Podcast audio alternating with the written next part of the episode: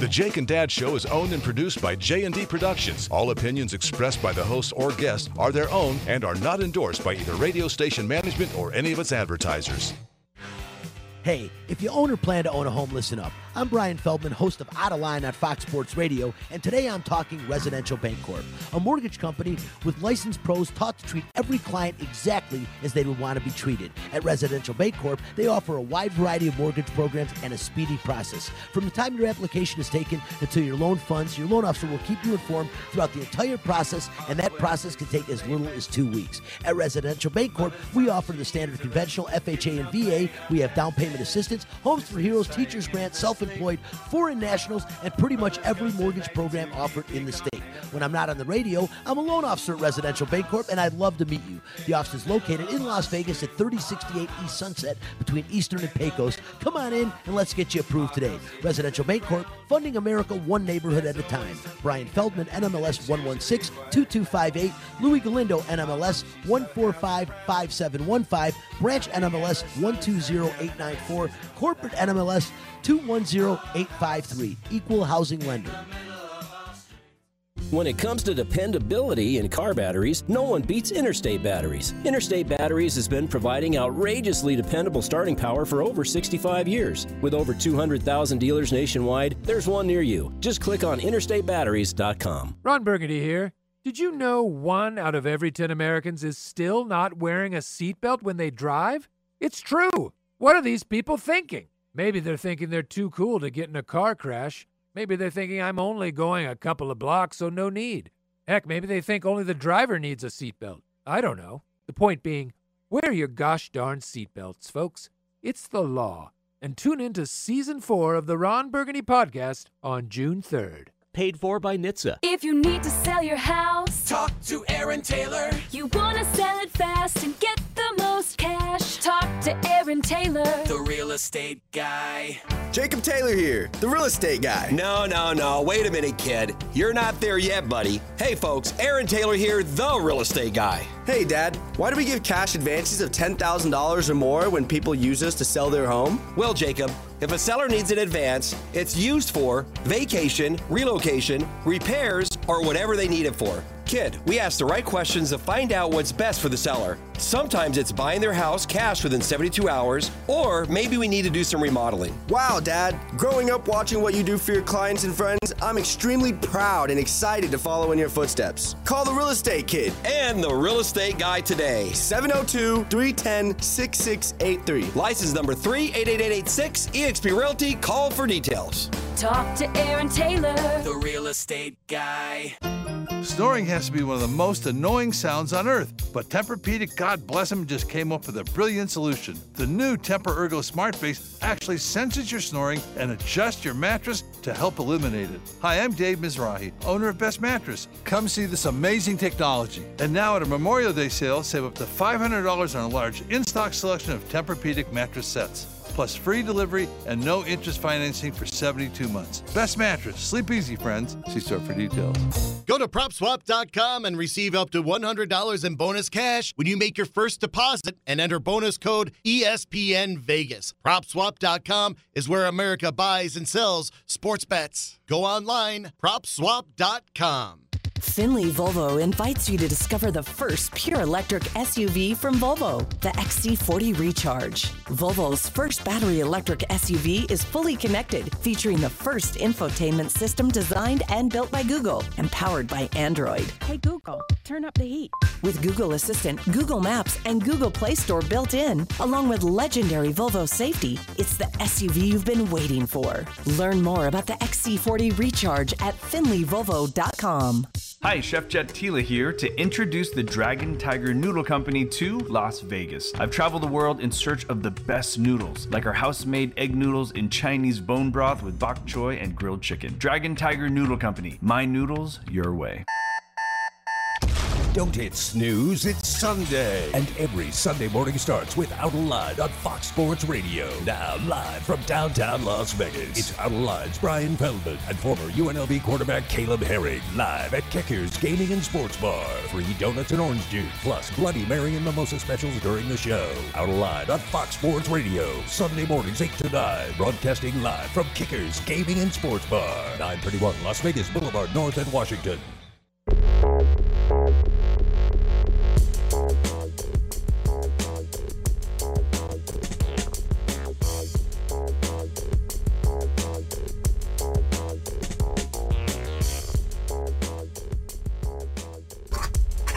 All right.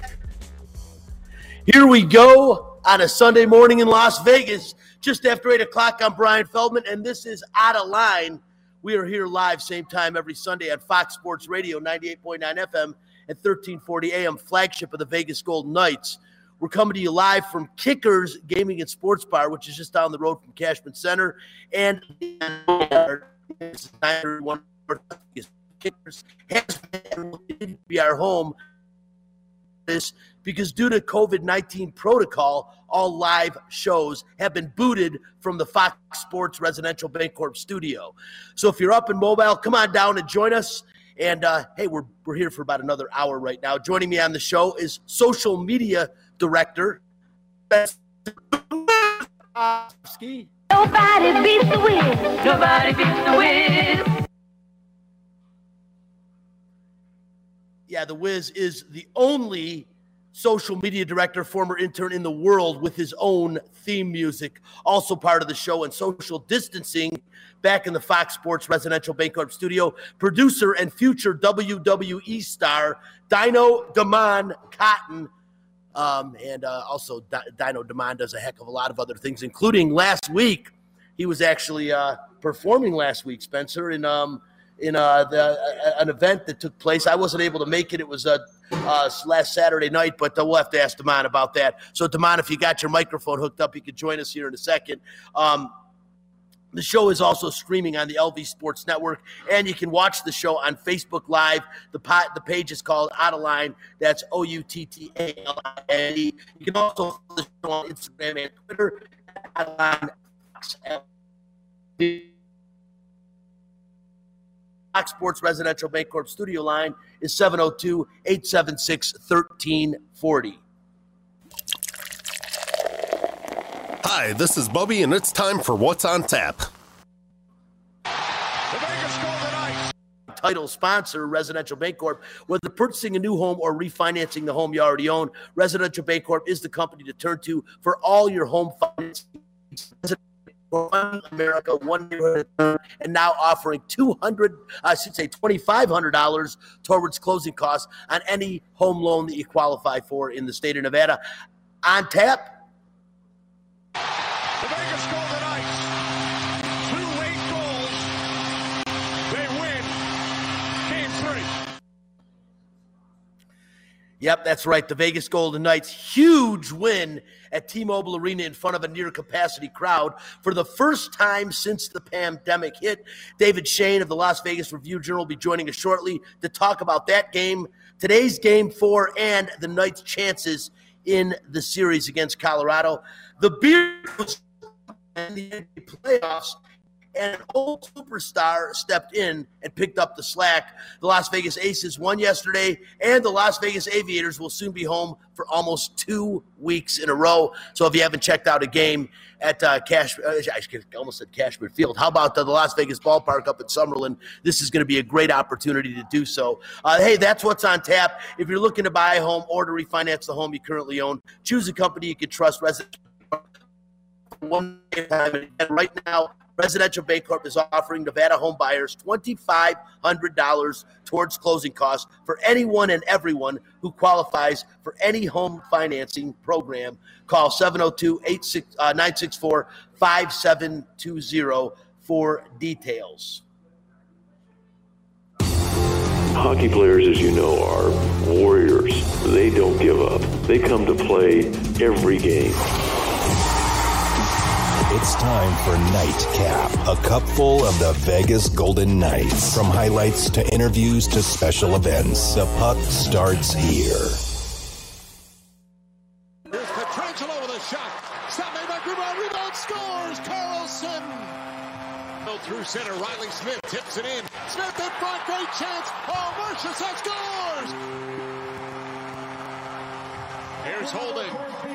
For Stone. Mark Stone drops it. Holden fires. They score.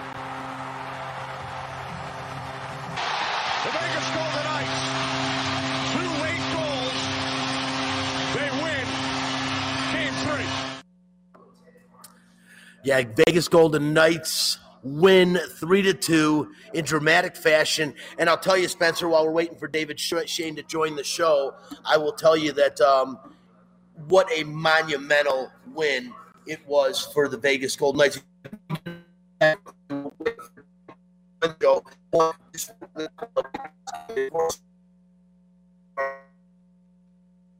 The heck out of this and um, it's a great place to come. And today, especially, you got a basketball game starting at 10 o'clock this morning, if I'm not mistaken. Game one of the 76ers series against the Atlanta Hawks, and then shortly after that, a little bit later on today, you have uh, you have a huge Game Seven with uh, coming up that's going to be with the Clippers and Dallas. Game as well as, of course, the baseball tonight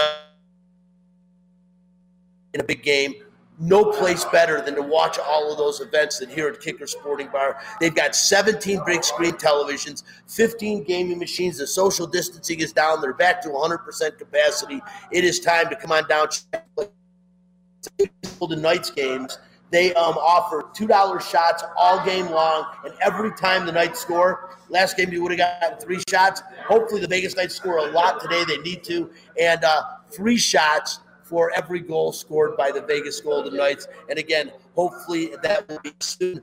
Um, you know, during football season, they have this NFL Sunday ticket. They are a Packers bar, and during Packers game, they're actually giving away Packers swag, Packers videos, all that kind of stuff. It's pretty cool. This place is amazing. Come on down and check that out. And again, no place better to watch Vegas Golden Knights hockey than right here at Kickers Gaming and Sports Bar. Free shots every time they score a goal. And uh, hey, some goals, you know, some games uh, this year, there's been a lot of goals scored. You've had a chance to have a lot of free drinks, but it's pretty cool. They also show all the UFC and other pay per view events. Get here early. They don't charge to get in. You got to get here in time for those events, but every time there's one of those, they have kickers. Honestly, it's cool of a place uh, and one of the very few standalone sports bars and gaming facilities in downtown Las Vegas. Again, just down the road from the Cashman Center and the Neon Boneyard, 931 North Las Vegas Boulevard. Come on down, check it out. And again, we'll be here for about the next 50 minutes. So if you want to come down and check it out, that's awesome. Back to uh, nightcap and what's on and, and what's going on today. Uh, joined right now by David Schoen. He is he does cover the beat for the Vegas Golden Knights, um, traveling back and forth all over the place. A special time of year, a special hockey team. Dave, first of all, welcome for the first time uh, to Out of Line.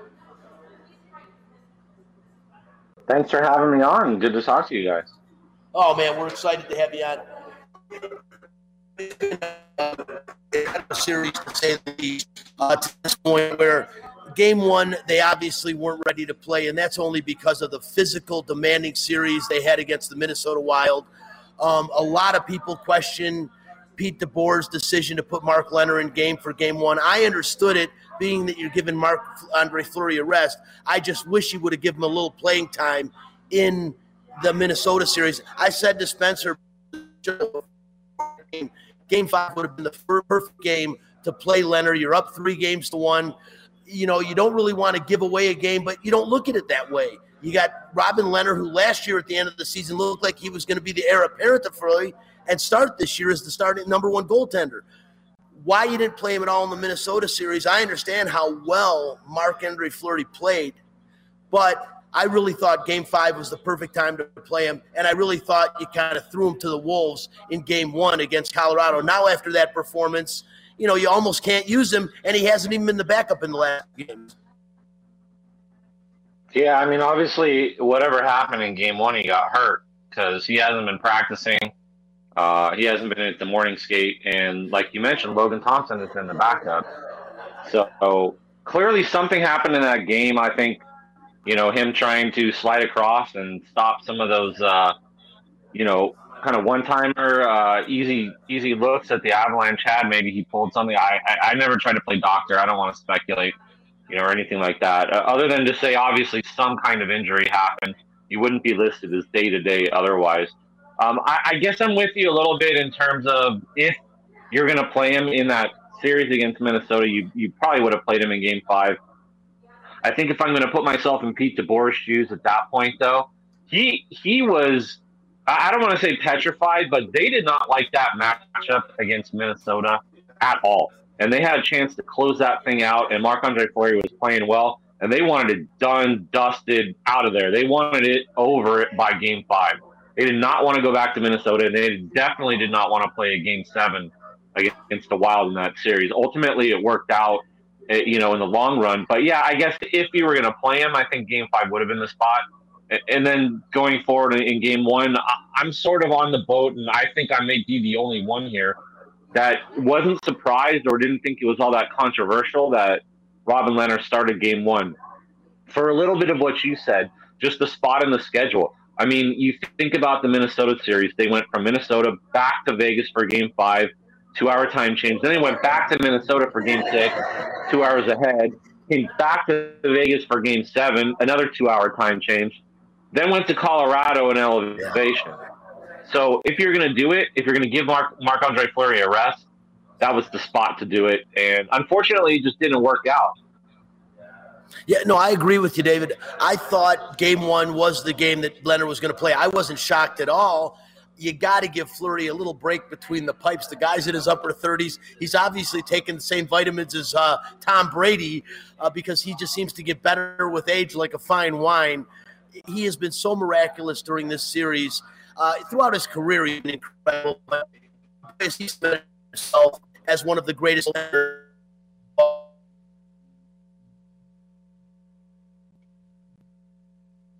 Playoff wins now. He just continues to do magical things. And being from Detroit, I used to go to games in Detroit, the Pistons, years ago when they drafted Isiah Thomas, just to see Isiah Thomas play because you never never knew when something spectacular was going to happen. Same thing with Barry Sanders on the Detroit Lions. You never knew when he was going to do something special. I almost put Marc Andre Fleury in that category where every game you come and he's between the pipes, you never know when you are going to see something spectacular. Continue constantly is thwarting off defenders, uh, plays the puck as well as any goaltender in the National Hockey League. What a pleasure and an honor it is for us in Las Vegas to have a guy like Marc Andre Fleury representing this flan- franchise. You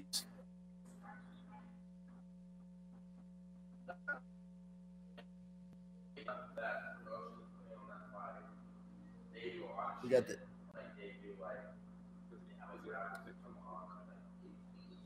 Yeah, sorry, I'm having a really hard time. You're kind of clicking in and out on me. The, the one thing I'll say is just to go back to the Robin Lehner thing. They did the exact same thing last year in the playoffs. That Lehner shut Vancouver out in Game Seven, and then they gave Marc Andre Fleury game one or Game One against Dallas in the Western Conference Final right after. So Pete DeBoer kind of followed his own precedent. I don't think anybody should have really been shocked uh, in that regard. You've got five million dollars worth of goaltending sitting on the bench you know, you have to use it at some point. That was the strength of, of this team. Yeah, you know, we can nitpick here and there as far as you know when when he used them, but I think the idea that you go away from Fleury at least for one game isn't all that controversial. At least as some some people made it out to be. In terms of what I could pick up from your question, uh, yeah, I, you you never know when you're going to get the diving Superman save. You never you know when you're going to get the the windmill glove save. You know, some kind of flair. I, I mean, it's interesting. You know, I watch a lot of soccer, and, and, soccer players talk about you know their game and kind of their personality and flair, and putting sort of their stamp, you know, on a style. Marc Andre Fleury is the one guy in goal that you, you know, he's kind of an artist. He's kind of got a flair and, and something about him, the way that he plays net, and the you know the the strength of him coming out of the draft, you know, 18 years ago, was his ability to go laterally, and when you can go laterally, you make these unbelievable, spectacular saves. And and even at 36, you never know when Marc Andre Fleury you know, is going to pull one out, like you mentioned.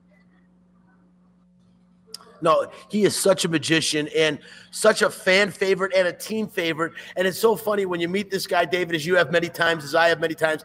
I feel like I'm going to walk up to a guy and he's going to have like a UPS shirt on. He just doesn't look like a guy that would be one of the greatest goaltenders in the history of the National Hockey League and is probably one of the most humble superstar athletes I've ever met or had the privilege of interviewing. It's just, just an incredible guy backtracking a bit because I do want to get to the keys of this series and the keys of the Vegas Golden Knight potentially going forward. But one of the things that we talked about, you know, they didn't want to against Minnesota. That could have been avoided had they won the final home regular season game against the Colorado Avalanche. And this brings something that all of us have seen this year the incredible growth of Alex Tuch. He is without question a very gifted hockey player. To be his size, have the hand he has, the speed he has, could use a little more physicality, but you can see the potential future of Alex Tuch. The one thing, David, that we've seen, we saw in the Colorado game when it was one nothing, and Alex Tuch missed a wide open net that would have made it two nothing. That might have changed that entire dynamic of that game. And he's also missed a couple, missed a couple of nets against Minnesota that were wide open as well, and one against Colorado. If this guy ever gets that finishing touch in his game on a consistent basis, it's scary to think how good Alex Tuch is and what the ceiling might be. But what do you think it is that he misses finishing this game? Because I'm sure you remember that wide open net against Colorado. He just flubbed on the puck.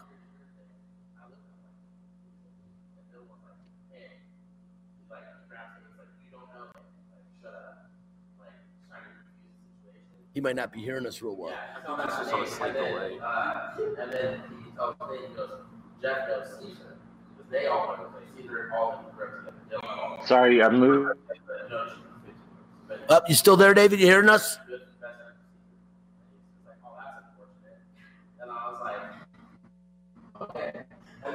Percent maximum full speed.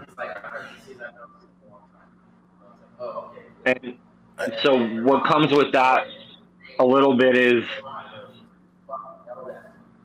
you know when he when he gets those those things it's like he gets a rush to the brain or something like that.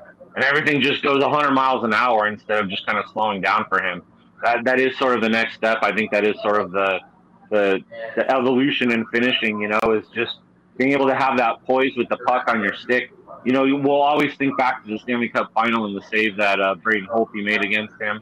You know that that's sort of the one that hangs over his head um, but yeah, there's been other examples, and, and I think that's the one thing that you know you, you take him from you know somebody who was I think at 18 goals, you probably put that out over a full season. That's 25. You know maybe you know that's the difference between him being like a 30 goal scorer, you know, and where he's at right now is just being able to finish you know a few of those those plays and and just having that poise and calmness around the net. Yeah, I agree. I think we all know he is a tremendous asset to this team, and I think he's part of the future of the Vegas Golden Knights. And I think the game will slow down like it does for all great ones as time goes on. And I think Alex Tuch does have greatness potential. Um, one of the guys who's already great, and probably the greatest acquisition the Gold, Vegas Golden Knights have ma- Knights have made since maybe they did their inaugural uh, expansion draft, is Mark Stone the perfect fit for the first captain ever of this team. And again, the leading point scorer going into the postseason. Struggled at times in the Minnesota series, came through when they needed him to. And right now, the Vegas Golden Knights need Mark Stone to, you know, have more shots on goal. A great setup, man. Uh, one of the best two way players, in my opinion, in the NHL. But Mark Stone seems to, at times, have disappeared in this Colorado series.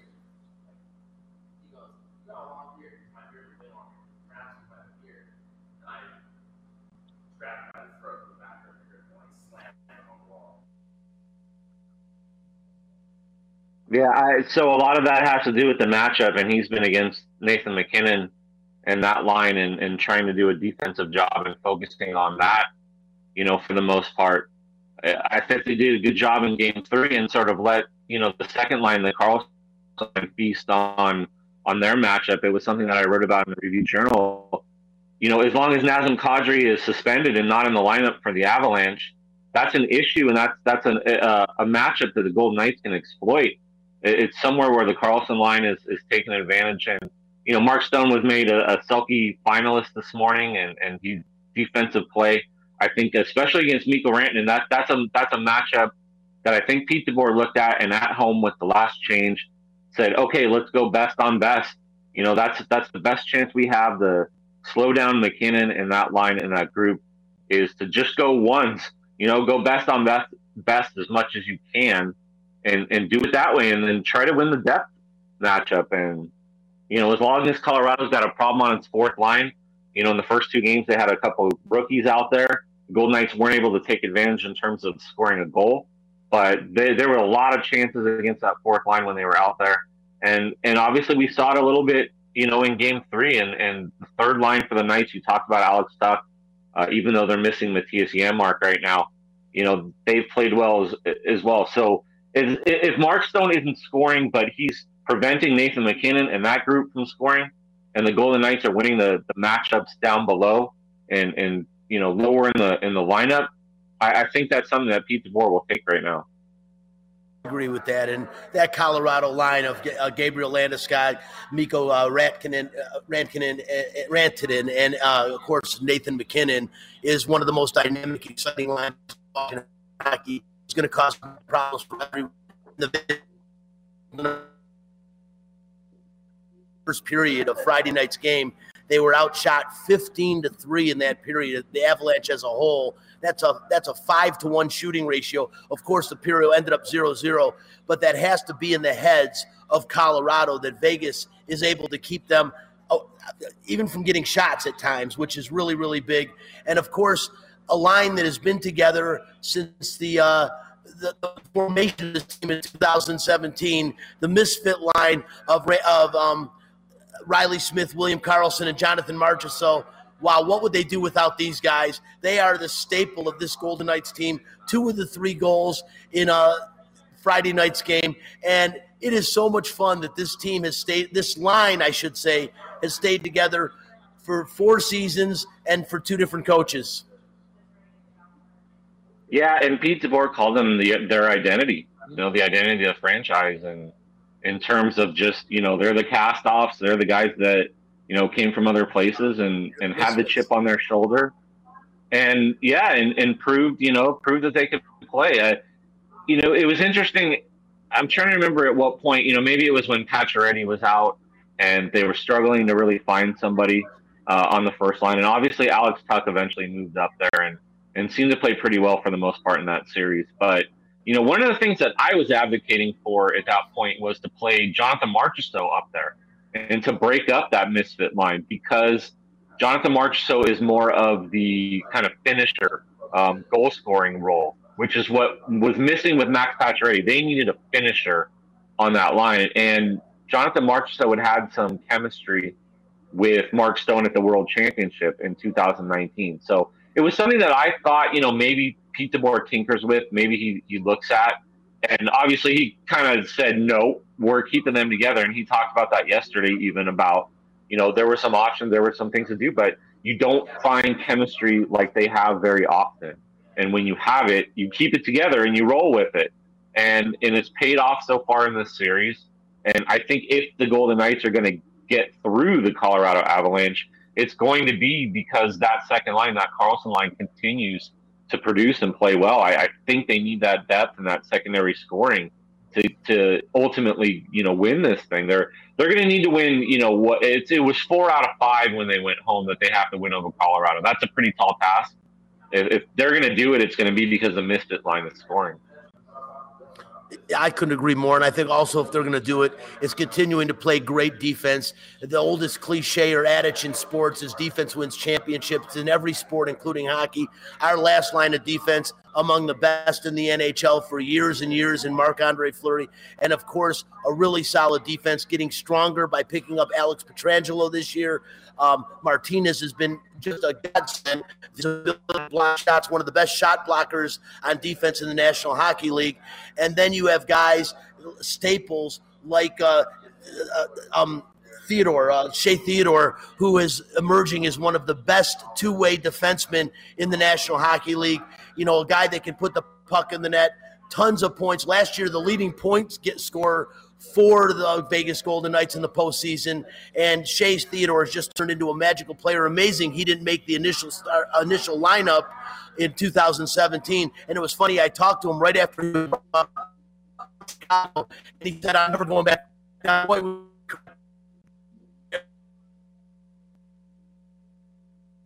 But the health right now of um, Brayden McNabb, who is also one of the cornerstones of the defense of the Vegas Golden Knights. And also, I wanted to ask you if you had any updates on Zach Whitecloud, who, when he went down, I said, "Wow, it looks like he might have broke his arm."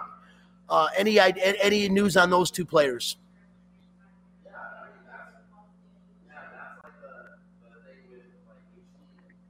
Uh, Whitecloud came back in the game, so assuming that he's going to be okay, they didn't practice yesterday, so we didn't have a look if he was on the ice or anything, and Pete DeBoer wasn't asked directly about it.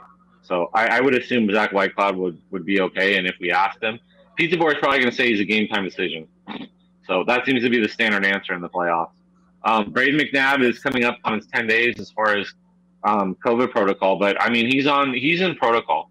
So there's no mystery as far as whatever's going on with him and whatever has to happen. Like it's 10 days minimum. And then at that point, like they can maybe clear him to get on the ice a little bit. Same thing happened with Pietrangelo and Tomas Nosek. But it's 14 days before you're even cleared by the doctor um, and you go through the cardiac tests and all that stuff. That's clear in the protocol. So we're not going to see Brayden McNabb for at least a couple days. And, you know, at least until he's on the ice, uh, it's not really even anything to worry about. And Nick Holden's playing pretty well, too.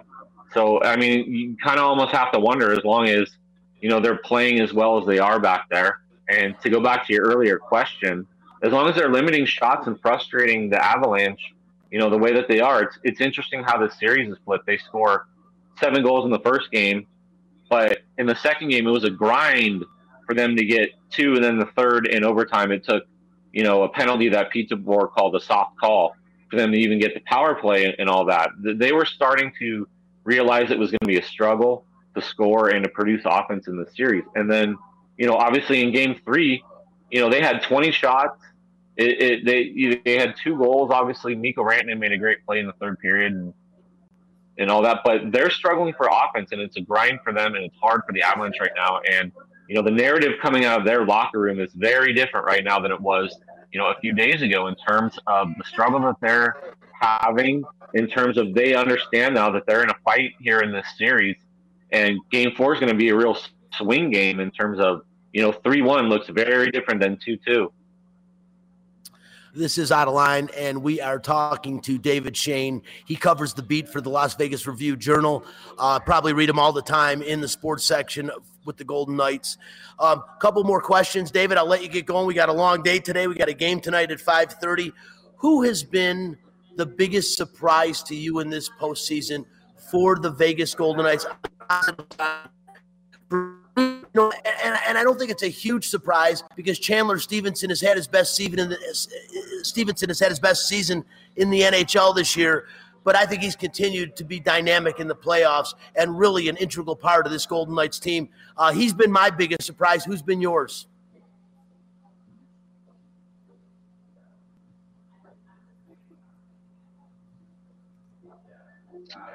Um, that's a good question. Uh, probably Mattias Janmark before he got hurt, to be quite honest.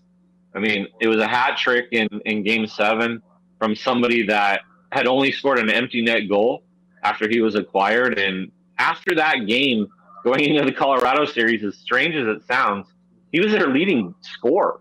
Like he had more points than Mark Stone or Theodore, who hadn't even scored or anything like that. So uh, they've missed him in a way.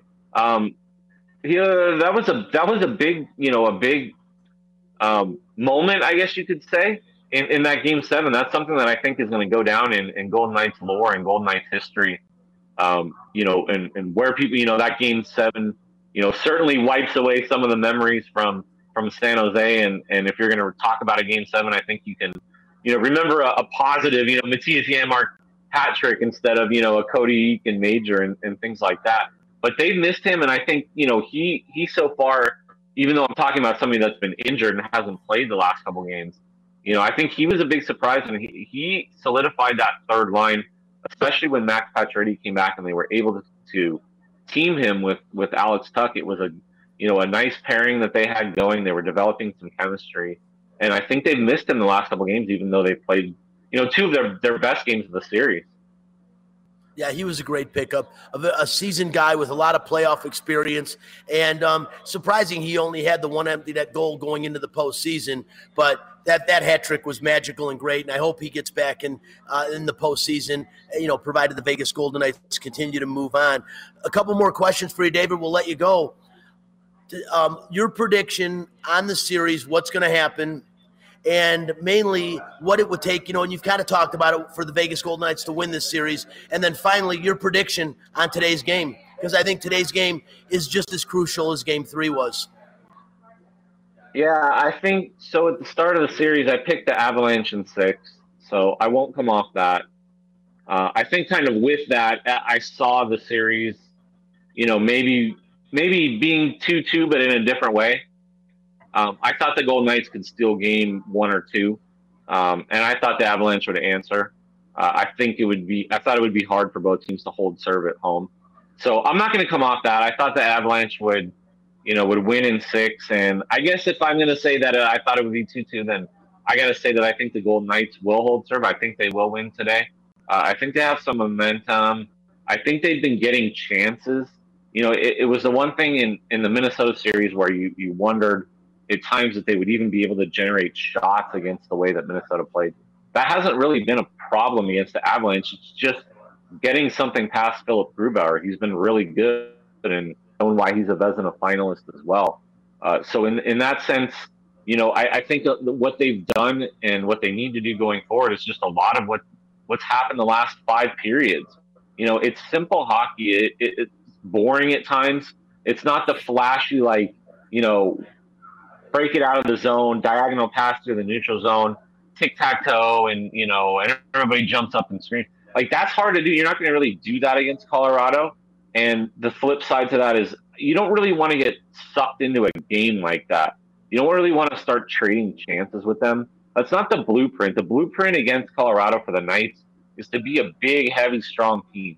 Get the puck in deep, cycle it, you know, try to generate offense around the net, work it out to the point like not getting into the rushes and things like they've been able to do that a little bit when they can create turnovers in the neutral zone, clog it up, and move it quick. Uh, you saw like the Reilly Smith goal.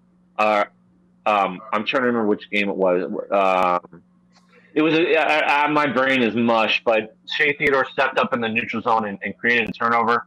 Marchessault hit uh, Reilly Smith coming down the left wing um, and then he cut into the middle and, and scored on the backhand. I think that was the tying goal in game two, if I remember right. But those are the types of things that, that they can do to transition. But it's it's not about getting into racehorse hockey with Colorado. They they need to do the boring, simple, almost trapping, kind of clog it up things that they've done. You know, get pucks behind that defense. You know, really pound them. That's a smaller, undersized, quick defense that the Colorado Avalanche have, but the Knights have big, strong, heavy forwards, and if they're able to get bodies on them and grind them on the wall, slow them down, wear them down in a game and in a series, I think that's their best bet. I would agree with you 100%. I think shutting down my keys were, and I've been saying this, is shutting down that number one line of Landeskog, Rantanen, and MacKinnon, And one name, Marc Andre Fleury. Without him, they're not to this point, David. And Marc Andre Fleury is still a gem. And I think Marc Andre Fleury is going to continue to have to be lights out for this team to have any chance of going forward. Yeah, I mean, I think anytime you're in the playoffs, if you're going to make a deep run, you know, goaltending's the most important position. And certainly if Robin Lehner is out, if he's day to day, which could mean tomorrow or it could mean, you know, seven days or 10 days, you know, you know Marc Andre Fleury is going to have to shoulder the load. And I don't think that was a surprise. He was probably going to have to do that anyway. But they're going to need him to play well. They're going to need him to, you know, come up with big saves like he made against Rantanen there in the final minute. You know, Colorado is going to get its chances as much as you want to, you know, slow down that top line. You know, it's kind of that old sports center saying you can't stop them. You can only hope to contain them. Uh, you know, so it's going to be, you know, on Marc Andre Fleury to come up on the back end and, and make those saves, you know, win Rantanen, win Landeskog, and win MacKinnon, get those looks because it's going to happen. It's just a matter for the Knights of limiting them and then and then having Marc Marc Andre Fleury, the dude, I guess, as the Knights now call him, uh, you know, come up big he is David Schoen. He is uh, covers the beat for the Las Vegas Review Journal, the Vegas Golden Knights beat. And David, final thing, I said my NHL Stanley Cup final this year, the Colorado Avalanche, and when they switched the playoffs a little bit, I said the Boston Bruins, an old veteran team that's probably on their last leg as far as you know, guys like Marchand and stuff. How many more years can they play? Boston playing really well, although New York tied up that series. Um, who's hoisting the cup at the end of the season?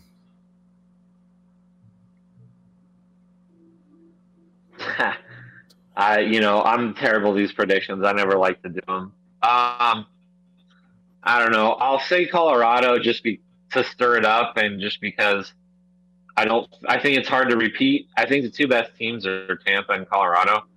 Um, I think if Boston does get by uh, the Islanders, I think as long as Tampa Bay keeps growing into its game, as long as Vasilevskiy is playing well, and as long as Kucherov, you know, is is playing the way that they played. My question with Tampa Bay going into the playoffs was you don't have a guy all year, you play a certain way, and you know, your group gets used to it, and then all of a sudden you drop an element into that where everybody maybe has to defer to him because he's a top player and he's a top point producer and, and offensive driver. And so when you played 56 games a certain way, how is that going to change things? But they seem to be fine.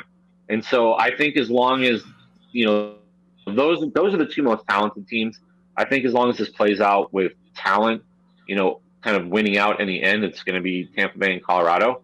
And you know, I don't know. I'll throw it out there. I'll throw Colorado in there. I, if Grubauer is playing the way that he's playing in this series and they get through it, you know, M- MacKinnon to me is just a truck, man. He's just he's just so hard to stop, and guys like that don't go into a slump. And if they get Kadri back at some point, and they get some depth scoring. I, I just think Colorado is, is a really tough team. I agree. Nathan MacKinnon, one of the most dangerous and scary players in the National Hockey League when it comes to skating. There's just nobody that can stop him. His first step is as good as anybody. And I agree with you on Tampa Bay. Amazing. A guy like Kucherov can be out with an Achilles injury the entire season, come back for the postseason, and immediately put the puck in the net. And of course, with him and Stamkos and in my opinion, still the best goaltender in the National Hockey League in Vasilevskiy. Th- that team is going to be such a tough out. I agree. I just like the Bruins because of the veteran uh, leadership that they have, and Tuukka Rask is playing really well in net again. David Schoen, we appreciate you. We'll see you tonight at the game, and uh, we'll definitely have you on the show again. Thanks. Uh, just real quick, I, I, I, do like the Taylor Hall pickup. That was something that it's come out that I guess the Golden Knights were we're looking at him as well, and he wanted to go to Boston, and that's worked out pretty good for them. So yeah, maybe we can talk about that more again next time. Thanks for having me on.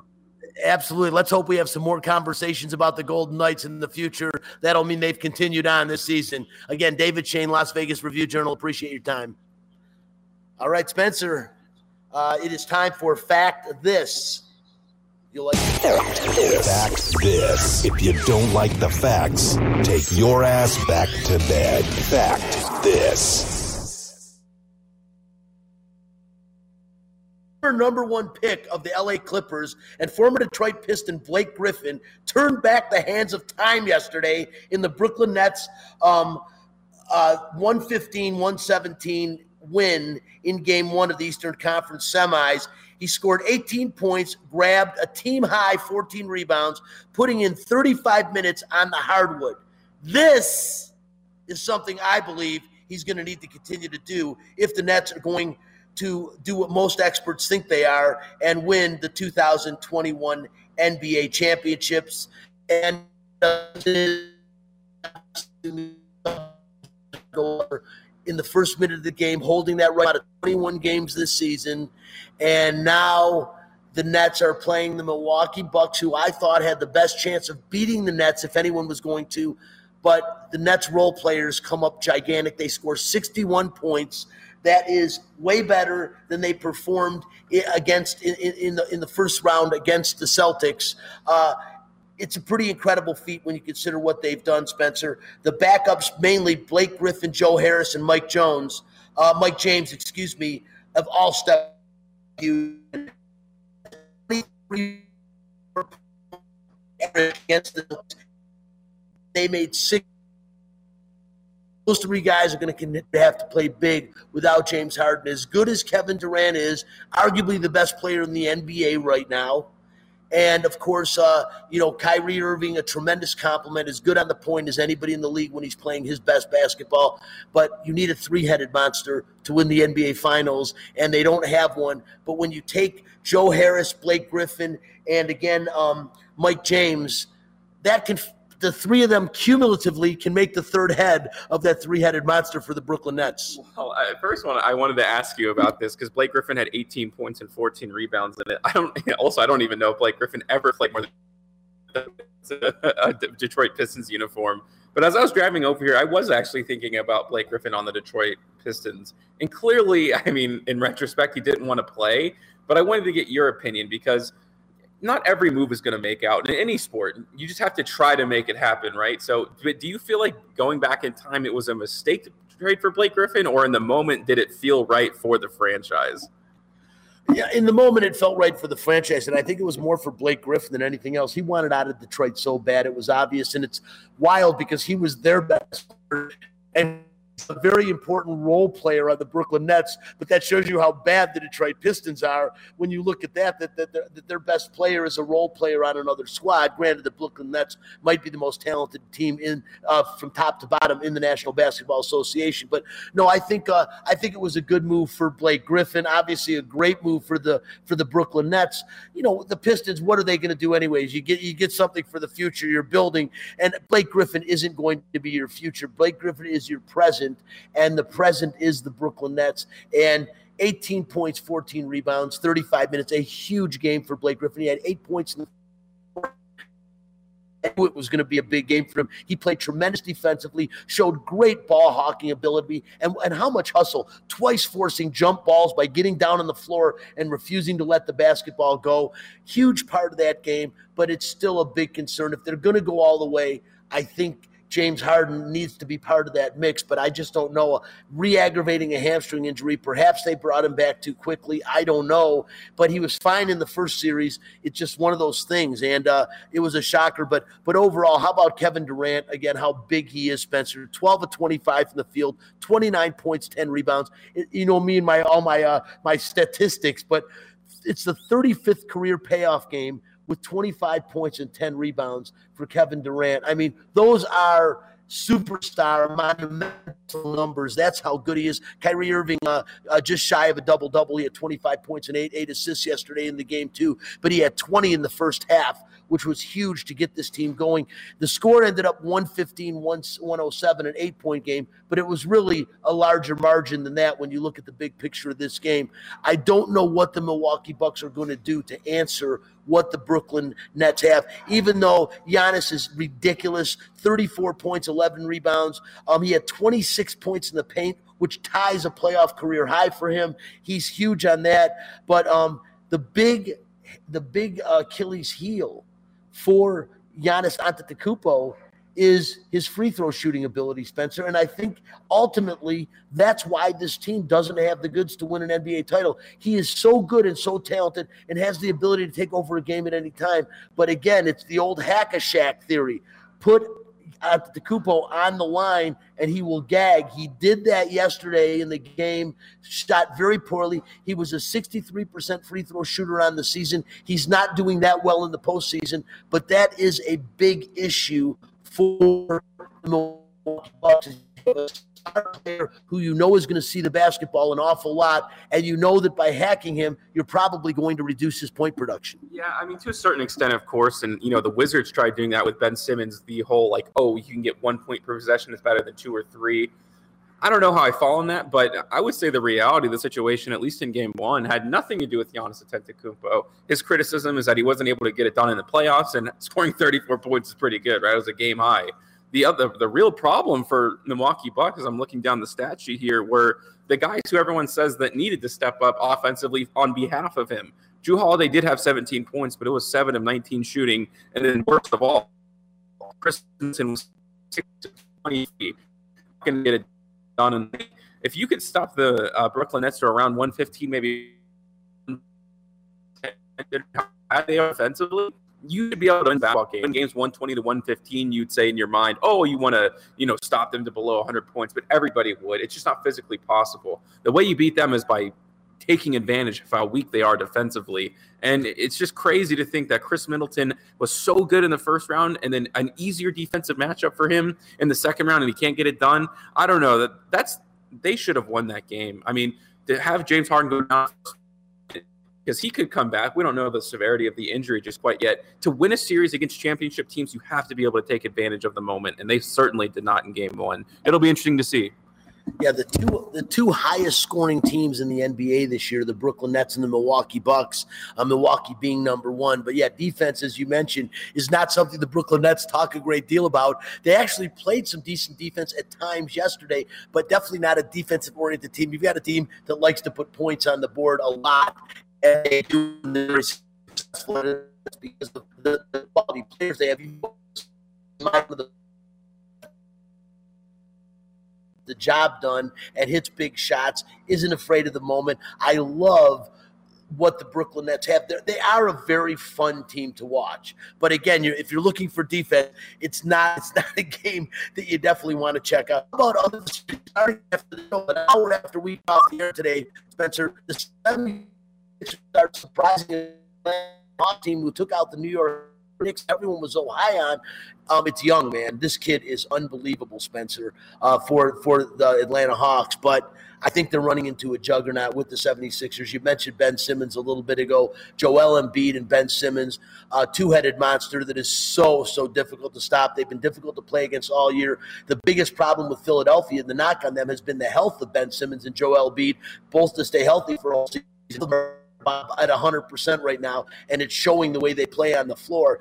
When people talk about the East, they completely disregard the number one seed team in the seeded team in the East, the Philadelphia 76ers. Everyone's looking at the Milwaukee Brooklyn matchup, saying that's the team that's going to advance to the finals. They're probably going to have to get through Philadelphia. I can't see Atlanta having another upset victory and getting by seven games and beating um the 76ers. But the 76ers are not a team you should turn your head on, right? Yeah, you know, to a certain extent, um, I, I, agree with you. And Trae Young, this has been his emergence, obviously. So the thing is, is if Joel Embiid's not healthy, like none of this matters. I actually think the Hawks could get past the 76ers without a healthy Joel Embiid, in my opinion.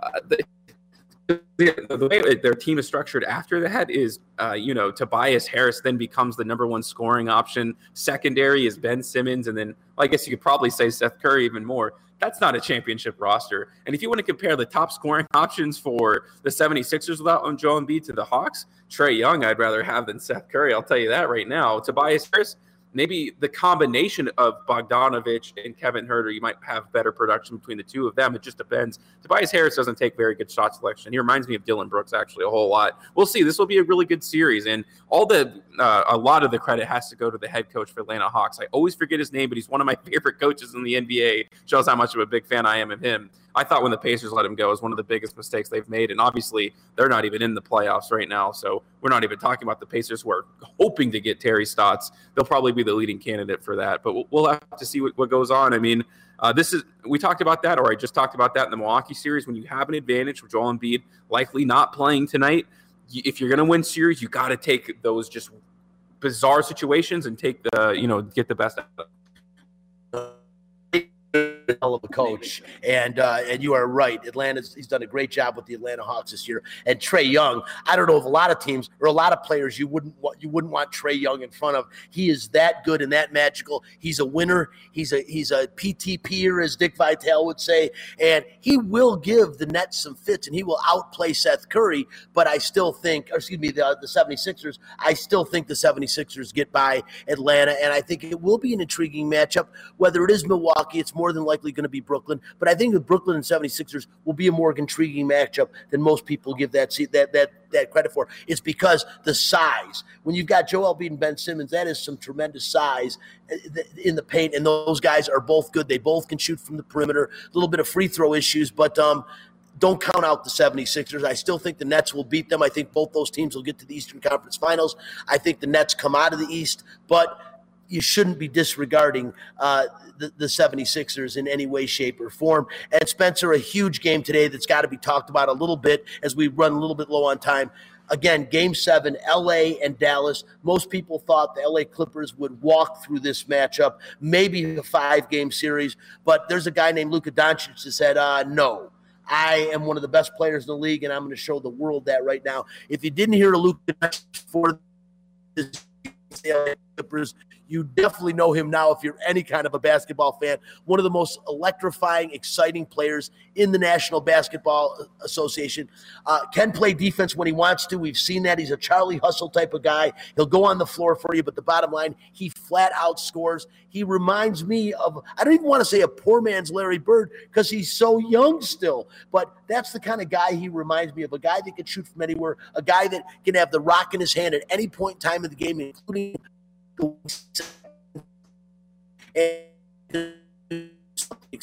I think the Clippers get by this, and I think the Clippers could end up as the Western Conference representative, but I'm not counting Dallas out. Luka Doncic and that team is this magical. Yeah, I mean the whole and the whole like the defensive philosophy on Luka in the first two games was very bizarre. It was let's soft switch everything. So he would say, "Okay, there's right screen."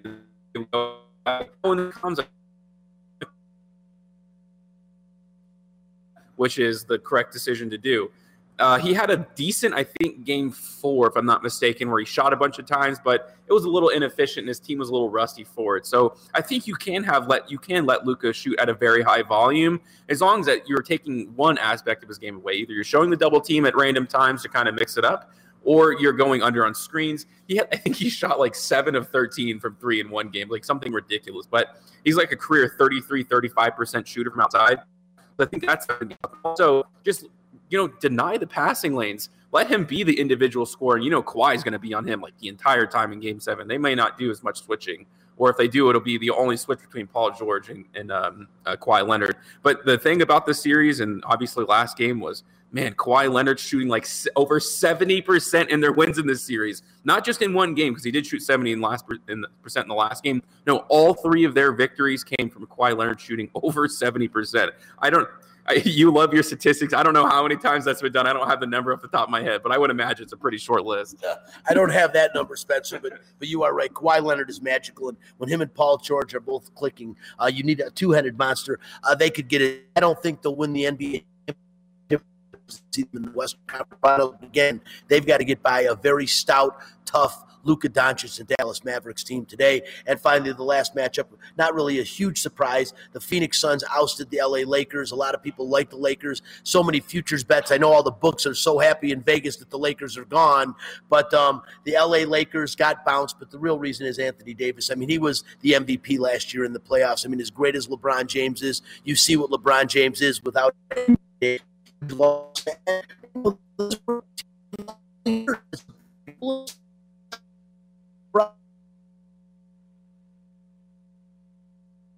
I don't think they're getting by Denver, but um, that will be a good matchup and a fun series. And tomorrow's game one of that series. Spencer, real quick, because we're almost out of time. Uh, the Las Vegas Aces, uh, the second best team in the Western Conference right now. They handed the Seattle Storm, who's the best team in the WNBA with only one loss, seven wins. They're one short. They have seven wins, one loss. Uh, the Aces handled that loss, but the Aces are playing some pretty good basketball right now, and uh, they're on the road, but they'll be returning home soon. Definitely a must see. Also, as I mentioned, the Aviators uh, lost last night but starting the 10th of June, they will be home all the way to the 22nd. 12 days, 12 games. Get out and check out the Las Vegas Aviators at the at the new ballpark. Uh, second, really the second season of the ballpark because last year didn't count. And hey, they are the understudy or the um, the minor league team of the Oakland A's, who could become the Las Vegas A's. Uh, that is a serious conversation that we'll have on future shows, but that is a distinct possibility. Also, real quickly, want to mention uh, Julio Jones, now a member of the Tennessee Titans, which is big for them. They got that big receiver at the end of his career, but he could still get it done. And I also want to mention Jake DeGrom. DeGrom, you talk about statistics, an old, a current Met I met Jake DeGrom when he was playing for the 51s out here when they were saying Noah Syndergaard was going to be the next great pitcher. Turns out to be DeGrom. Do you know in his eight starts this year, he's given up four earned runs. That includes yesterday, shutting out in seven innings the mighty San Diego Padres. This guy is for real. And he passed yesterday Sid Fernandez for fourth all time on the Mets strikeout list already. That's how good Jacob DeGrom is. Listen, we are out of time.